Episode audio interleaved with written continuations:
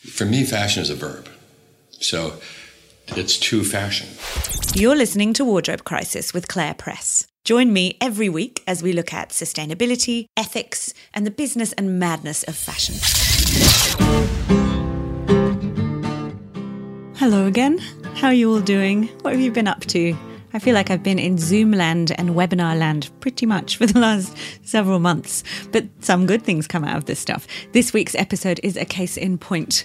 It's based on a webinar that I was part of with ZDHC, the Zero Discharge of Hazardous Chemicals Foundation, and it's all about chemistry. I know, not your average fashion topic, you might think, but hopefully, once you've listened to this, you might change your mind. But anyway, have you been getting into all the webinars and community calls? Because I'm loving how easily we can connect with people all around the world, especially during these crazy lockdown times, which never seem to end, I've got to say. I really miss travel. I need to travel. The last time I broached the subject of chemicals on this podcast, I travelled to Hamburg to interview the activist Kirsten Brodde, who led the Greenpeace Detox My Fashion campaign to get the fashion industry to stop using toxic chemicals in the production of textiles. So I thought I'd share with you a little snippet from that interview. You can listen to the whole thing on episode 95, and we will put a link in the notes here. But here's Kirsten revealing the shocking truth from a decade ago. When we really started the campaign, I would say the use and release of hazardous chemicals was a black spot for the industry. So it was clear that major brands had no idea what kind of hazardous substances were being used in their supply chains and they were hiding their toxic trail to some extent. And the problem beside the colors of the rivers were the problem was invisible to the public i would say. So in fact it was almost i'm not saying better but at least when it was colored you could say here is the problem. But in fact a lot of these terrible chemical runoffs and pollutions uh, you can't see it. And we can't see it when we're on the other side of the world. Yes it was easy to hide this toxic trail and I think one of the major achievements uh, of the Detox My Fashion campaign was really to make this problem visible to the outside mm. world, and companies could not shy away any longer. Okay, talk us through the Greenpeace detox campaign because this was like the moment that centered the issue for fashion, starting in 2011. At that time, what kinds of chemicals were used in the fashion industry and to what extent? So, when we started the campaign, um, we focused on 12 major chemical groups as a priority for elimination. And among them, there were heavy metals like chromium used in tanning processes of leather, phthalates used as softeners, alkyl phenols used for washing and cleaning processes, and PFCs perfluorinated chemicals to make clothing water and stain resistant. And they all have different sinister effects in the environment. They were persistent, not breaking down in the environment, they are bioaccumulating in organisms, they were toxic. Okay, so things have improved. The Greenpeace campaign did succeed in making fashion take action.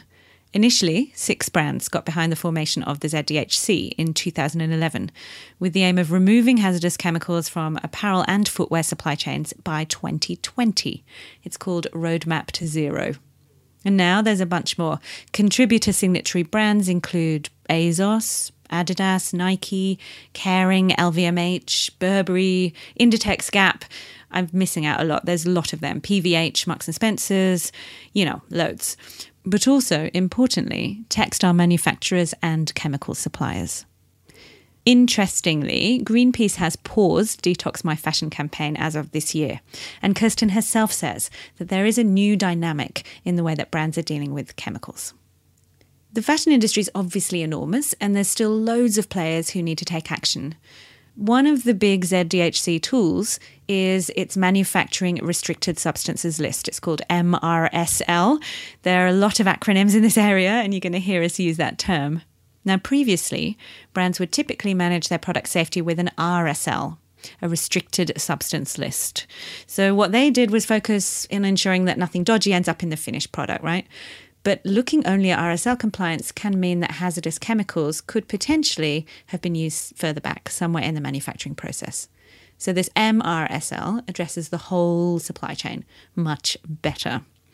The ZDHC Foundation is based in Amsterdam and it works to globally keep hazardous chemicals out of water, air, and away from workers, which is so important, right? They provide things like chemical management training and wastewater guidelines, but they also want consumers to engage with all this. Chemistry in fashion is just still not a hot topic, right? Most people, I think, have no idea about chemical use in clothing production. On the panel, I joined ZDHC's executive director, Frank Michel, and Roger Williams, who directed the 2016 documentary River Blue. Have you seen it?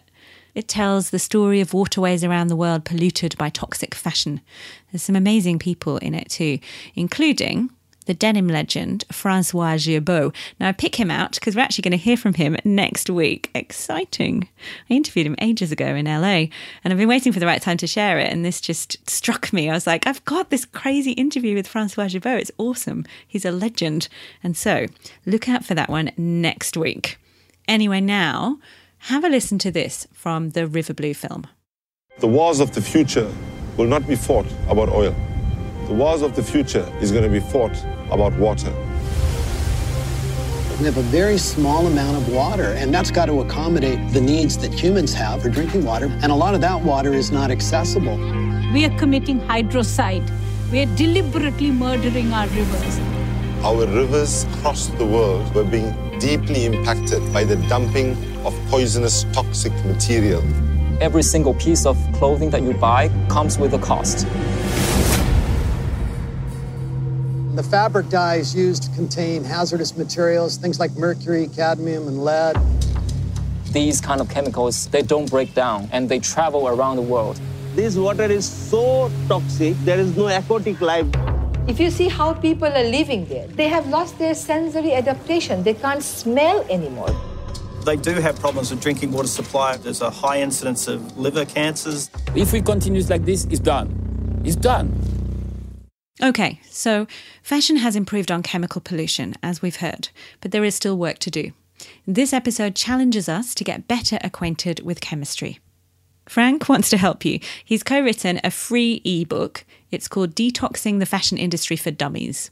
You can download it from roadmaptozero.com, and we'll share a link in the show description. So, this is why he says we need it. I'm working in this field for five years now and starting the foundation in 2015, nobody understood the concept of input chemistry, this MRSL, and we didn't even know how to implement it on the factory level. However, during that journey, I experienced that even if you name the word chemistry, it freaks people out in general. So when you look into the professional world, it just goes to the subject matter experts. No sustainability person likes to be associated with chemistry. And um, consumers, it, it freaks out. They are concerned that all chemistry is toxic in fashion. So it's closely associated to toxicity. And it's simply not true because people tend to think in boxes about good chemistry and bad chemistry. And the fact is, chemistry just is. All right, this is how he explains it in the book. It's worth pointing out, he writes, a simple truth about chemicals. They are everywhere in everything. All things, all creatures, all people are made of chemicals. The water you drink is dihydrogen monoxide. The sugar you add to your tea is a very specific chemical formulation of carbon, hydrogen, and oxygen. Many chemicals, in other words, are natural. Yet, some people use the word chemical as if it's synonymous with toxic. That is wrong, he says. What matters is context how and where chemicals occur and how they're used. When we talk about the detox mission, so when you take a detox as a person, you do take care of the food that you take in your body. And if you're detoxing the fashion industry, and I think this is the mind shift, um, you're really looking into the supply chain.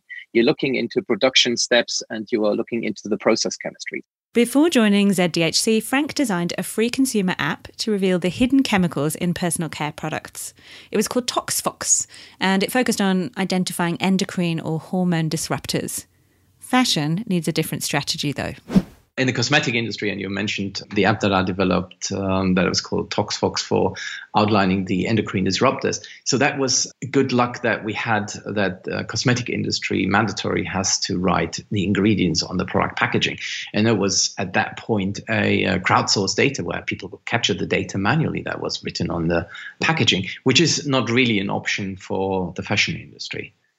ZDHC does have a sustainable chemical management framework based on controlling process input chemistry for the fashion industry. So we developed in 2015 a manufacturing restricted substance list, and those lists contains compounds that are banned from intentional use. So by looking at the input concept, so really avoiding that these chemicals enter into the value chain rather than looking at the final product. And of course, with that process, we avoid that they will be released in wastewater or air emissions or even end up in the soil. I think in general, I can say uh, that due to the regulation in the Western world, in particular the target markets, people don't have to worry about hazardous ingredients in their products. However, if you're a conscious buyer, you want to look that the brand you're buying from is engaging in the supply chain. The starting point is where it gets interesting. So you have to educate the designers. So the designer is where it starts and where the impact is being made. And one of the barriers is when we have um, products that are just in their portfolio for years and this is like a standard T-shirt in in red, and um, you realize this red that uh, was designed, I don't know, 10, 15 years ago, is a um, a lot more harmful than an alternative that's a slight okay, yeah. uh, differentiator. Yeah, so this sort of stops brands to um, to change it because they're worried about consumer acceptance. That's one of the learnings we had from uh, from pilots. Yeah, and then also the designers to really make the right choice at the at the very beginning. On top of that, if you are running the production process, you have to engage your supply chain. If you are if you're just controlling the materials that you're using, that's really falling short. You have to be on the on the supply chain and you have to interact with your suppliers and your sub suppliers. Can we talk about how it works in practice? Because I understand that an RSL is a restricted substance list, but who checks that? Who polices it? So, first of all, it's policed by the brand. So, they give these requirements to their suppliers, and um, suppliers do procure their chemistry based on the MRSL. Chemical suppliers do declare products conforming to the MRSL, which can be found in in our online platform, we have such a like an Amazon of all textile and leather chemistry with more than 35,000 products. Um, and this platform is called Gateway. I think it's a continuous improvement that we're seeing, and uh, it's also a moving goalpost. We're discovering more compounds in there which we do not uh, find desirable in our products, and it's also a question about innovations. So the more demand for sustainable chemistry is appearing, the um, yeah more the readiness of the chemical industry appears to uh, invest into safer alternatives and innovations. I asked you who polices them, and you said, well, the brands have to police them. So, how can we be sure that they're doing a good enough job? We often hear that thing around marking your own homework. I mean, where is the stick, if you like, to the carrot? Where's the teeth to make sure this happens? Is that you? Well, we have a uh, leader program for all our key stakeholders. Uh, we started with the brand leader program, and um, they will be assessed by KPMG, so it's a third party, and they're assessing their implementation efforts. And they are uh, researching or looking into the uh, requirements that they give to their suppliers in terms of the usage of input chemistry. And we also verify this by looking at their chemical inventory lists. So brands are actually verifying um, the chemical inventory of manufacturing facilities and check if they are compliant and in line with, with our MRSL. The Roadmap to Zero's timeframe ends in 2020. So, to what extent have you succeeded? That is a very tricky question, Claire. Um, mm. It actually ended in uh, 2019. So the commitment of brands towards uh, the Greenpeace organization ended by the end of 2019. And uh, all of them, they created impact reports. And the good news is that their commitment was renewed. And we are now looking beyond 2020, which is really good news for our program. And we have been uh, accelerating and onboarding a lot more brands uh, than just those that originally had a Greenpeace commitment. Greenpeace is saying that things are so much improved that they've stopped the big detox my fashion campaign, but it doesn't mean everything is perfect, right? Yeah, I think when we are saying, and that is in our impact report, we say the groundwork for sustainable chemical management is laid. And I think that's also what Greenpeace is doing when they're pausing the program, we can say we have an infrastructure. We know now how you can implement an MRSL in the industry. However, the work that is left to go is still huge. And uh, mm. Claire, when we're looking at the River Blue movie, we're still in a stage that it is devastating what we see in, in production regions. And this is not only down to the work of the textile industry, so in particular the fashion industry. Sometimes fashion industry is an easy target because they are mm. facing towards the consumers, but there is a supply chain. We're sharing it with automotives. We have technical textiles and and many many more that are doing coated fabrics. So in this regards, we need to enhance our scope to neighbor supply chains and to engage those and convince them on the benefits of a manufacturing restricted substance list. I'm sure listeners want to know what does the kind of big picture look like? The brands that are working with you are cleaning up their act, but what about those who haven't signed up? Do we have any idea of what kind of percentage it is? Can you give us more of a picture on what the work is left to do? Yeah, and this is the tricky part, Claire. I mean, you can imagine when you create an impact report, it's relatively easy to look and analyze the work that the brands are doing that are signing up. There are many more brands that are using our MRSL. The MRSL is publicly available, and therefore it's very difficult to see which brand is actually implementing. So we do hear this from suppliers, but we must not forget there are um, many regional brands, so meaning in China or in India, in, in other regions of the world, where brands are just producing for domestic markets. And when we look at global supply chains, I mean, these brands also create impact in the environment. So we are engaging those local brands, but it's very, very difficult for us to say a percentage of the global textile value chain is engaging in the program. We're working with governments as well as development agencies to ensure and to create incentives for um, suppliers really to work with our program. The good news, Claire, is the program itself also has commercial benefits that might sound weird when you look into a sustainable chemical management framework. But what we learned was that brands when they come up with their own inquiries or their own requirements on chemistry, they are producing a huge uh, complexity in the supply chain, and suppliers are managing different chemical inventories based on their customer requirements. So, brand X has a different set of chemicals to brand Y, and you can imagine if you only have to manage one set of chemistry that is globally accepted, they are saving cost and on okay. top of yeah. reducing complexity. So it, it's actually a win-win. Do you think brands are becoming less recalcitrant? I mean, we've heard from Kirsten Brodde that to begin with, brands were shamed into this, and many of them didn't even know what was going on. Do you think attitudes are changing? Oh, yeah, they are. And uh, I'm very impressed by um, the effort of brands that they are taking to embed this sustainable chemistry in their sustainability portfolio and the passion that we even feel up to uh, the senior management to really solve uh, the challenges that they're facing in their day to day work. However, in the communication, it still sort of is it's little covered in in water programs or in greenhouse gas as uh, many of those aspects in chemistry uh, translate into air emissions and uh, in water pollution and the same thing counts also to water efficiency i mean the less water you use the less water gets polluted this is Roger Williams, director of River Blue, on the story and struggles behind getting this film out. Not everyone was happy, but in the end, forward thinking brands have been engaging with it. Yeah, you know, I was actually looking at water in a bigger way. I was kind of, I wanted to produce an environmental documentary because uh, I've been a filmmaker for a long time, but I've never done an environmental film until River Blue. So I was looking at water issues. I really wanted the film to be about water. And I was looking at ocean issues and overfishing and all kinds of different things. And uh, what happened is I came across a satellite photo from China and it showed this blue stain coming out of a river. And I just went, what's that about? You know, as filmmakers, we're curious and we want to know more. So as I started doing further research, we found out it was really the jean industry in Zhengzhou, which happens to now be the capital, you know, of all jean manufacturing around the world right now. So as I dug into it, I went, oh my God, jeans are, you know, that's an iconic thing that almost everybody wears. I wear them almost every day. So I knew that there was uh, a film to be had and to produce. And as I got into it further and further, of course, I read the detox report from Greenpeace and I went, oh my God, nobody knows about this and we need to kind of shine a light on it. So that's kind of where it started.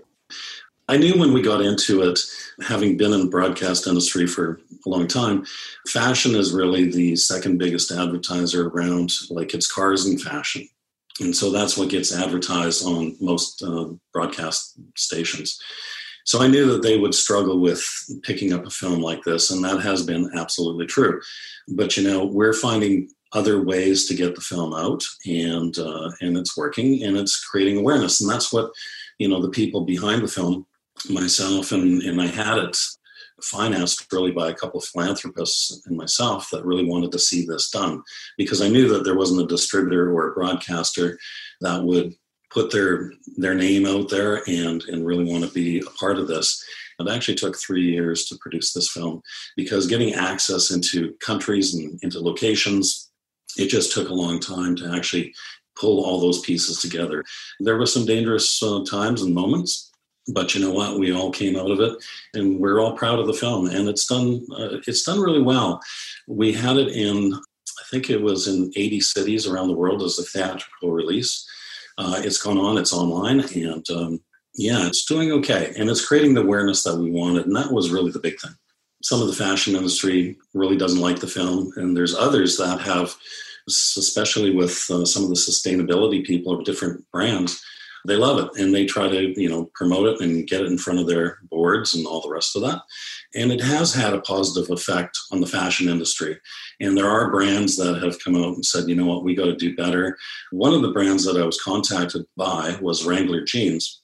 And a couple of guys in their sustainability side said you know we're making a lot of our jeans in bangladesh but we're finding there's no real you know will to work with us to create wastewater treatment plants and all the rest of that and uh, I said, well, you know, Bangladesh actually has very strict environmental laws, but there's no will to follow them because the people that are in government are also factory owners. So there's kind of a conflict of interest there. So they were asking me, okay, how can we kind of bridge that and get into that and fill that gap? And so I had met an engineer who has a wastewater uh, treatment facility that he was trying to do a pilot project with, and I started connecting people and that's kind of what i see my role is now you know these days is like i've met so many people and so many people are doing really good works and how can i help facilitate and connect people so that they can go on and do uh, a better job in the fashion industry?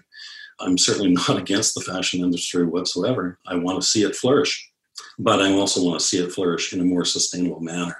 And i think that's the whole point I, I was contacted by a chemical maker actually in New York as well. And after seeing the film, he saw it at a film festival in New York and he called me up a couple of days later and said, You know what? This has really challenged me because I sell chemicals to the fashion industry. And he says, But I'm actually thinking that we can do a better job. And so he challenged his engineers and said, how can we use less chemicals? And that sounds counterintuitive. I said, you know, why are you doing this if you're going to sell less chemicals? And he goes, the fashion industry is huge and it's not going to change overnight and we're still going to be selling chemicals. But if I can help make that process better, then that's a good thing. And they did figure out how to make the chemical adhere to the cotton or the fabric better. It was a negative and a positive charge. And if you have two negatives, it's not going to adhere or you know fastened to the cotton and fabric. So they changed the polarity, made one a positive, one a negative. Boom! All of a sudden, the the dyes adhered to the uh, fabric uh, better. They started using a lot less water and a lot less chemicals. And so that's a positive from the chemical side of the equation. Uh, would I like to see no chemicals? Sure, but that's you know again, it's baby steps, and we've got to work through this with the industry as well. So there are industry insiders who want to see improvements. What then are the challenges in ramping action up? So when I started, a lot of brands and retailers had their own programs, and acting in good intentions, it was creating a lot of confusion because uh, manufacturers have been asked to implement a schema for a brand X, uh, then you have uh, another schema for brand Y. When we started with ZDHC, that the factory owner said, "Look, Frank, you're just an additional ask throughout the month and years, um, we are converging the programs of brands and uh, they are aligning on ZDHC's uh, implementation framework. This is a result of long ongoing collaboration processes within the organization, but also a significant amount of trust. I do feel this as a big responsibility on our shoulder. And uh, my challenge here in this regards is uh, one side, the convergence, and the other side is the consumer awareness. Consumer awareness is, of course, everything is toxic and um, this typical buzzwording in fashion. And when I say buzzwording, we say now we do circularity, now we have climate change, tomorrow we have mm. biodiversity. And we all tackle these topics, but without really closing one chapter and saying, okay, that job is done. And when we talk about chemistry, I think it, it's closely linked to climate. And I mean, the biggest impact is in greenhouse gas. When we look at the water programs, if we use less water, great, we definitely produce less wastewater. So this kind of interlinkage of chemistry is um, is a challenge in terms of to be understood. And uh, we are far away from just wanting to get new contributors. Our impact is really to get an implementation for purpose. And coming back to what I said initially, when factories have different requirements from multiple brands in best intentions, it doesn't help to implement for purpose because they are implementing the program just on customer request. And we make a real mind shift if they implement one program that really shifts the paradigm and that drives them to implement for purpose and cleans up the environment. Could I ask you something, Frank? Do you think we may get to a point where there could be some sort of mandatory labeling that really lists ingredients beyond simply the fibers? So yeah, we are we are at the moment looking at the facility performance level. How good does a facility work with chemistry, and what chemistry do they use? In um, our 2030 goal, we're looking into product performance. So we're literally translating the recipe, uh, the facility performance to um, a product performance. But this is still a long way to go. And um, in terms of chemistry, when you look at process chemistry, not all the chemicals remain in the product. So a bill of substances is slightly more difficult to apply than um, what is really remaining in the product if you just add up the uh, process chemistry. We're working here in blockchain. We're working with UN ECE in um, in a blockchain pilot, which is adding up the chemistry entry points for uh, cotton. So this is an Egyptian cotton project. So it's a lot of learning that we have here um, in order to to answer these questions and to give recommendations to consumer. I don't think the answer is a simple label it's definitely more the trust the understanding what's going into the product. And again this implementation for purpose when factories really start cleaning up um, that helps tremendously to achieve that goal. Uh, but roger you wanted to say something. You know I just to kind of follow up again uh, i think the consumers really uh, well let's put it this way. Governments listen to consumers so if the consumer is voicing a concern loud enough, governments are going to react. And governments don't always react until there's some pressure. So mm. I think again, the consumer has a huge amount of power that they can leverage. And again, I think it's still we have to do uh, an even better job of awareness. There are a lot of people around the world who, uh, you know, they're just trying to get by, just trying to survive, especially these days and so uh, they may not be as aware.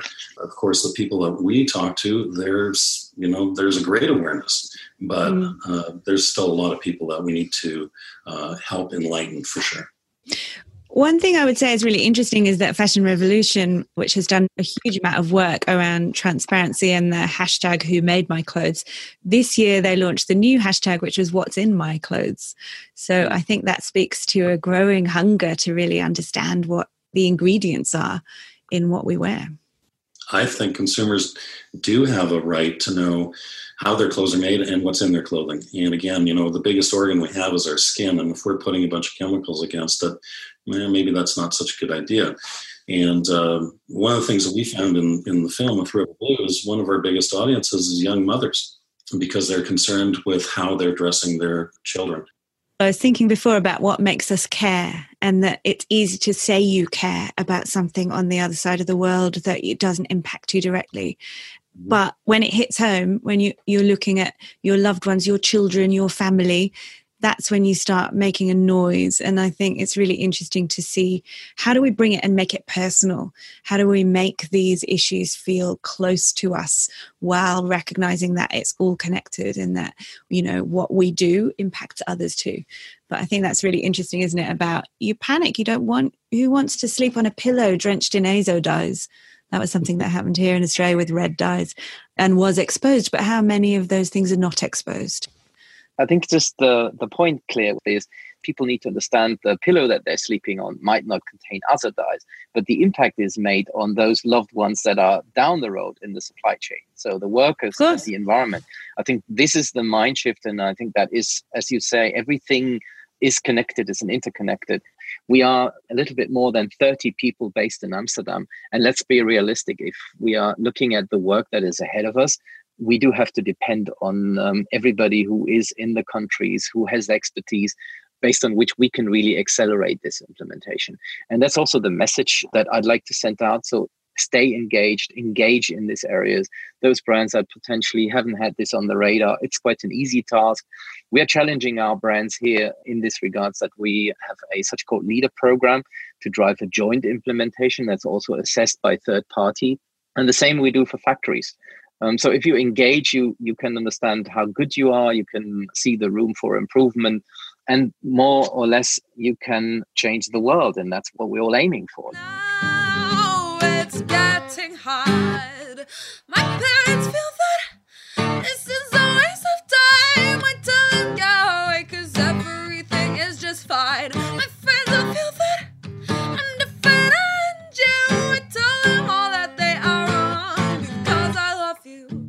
Thank you for listening to Wardrobe Crisis.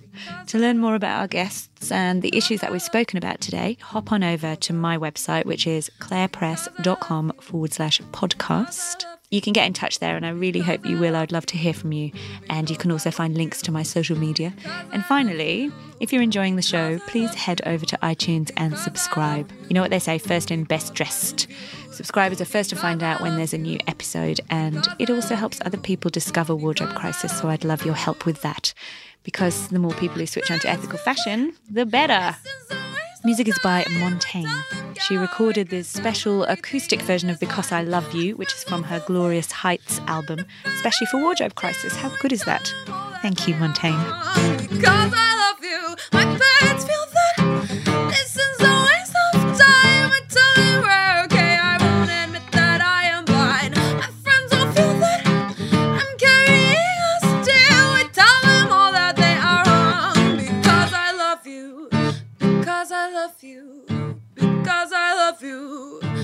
Because I love you. Because I love you.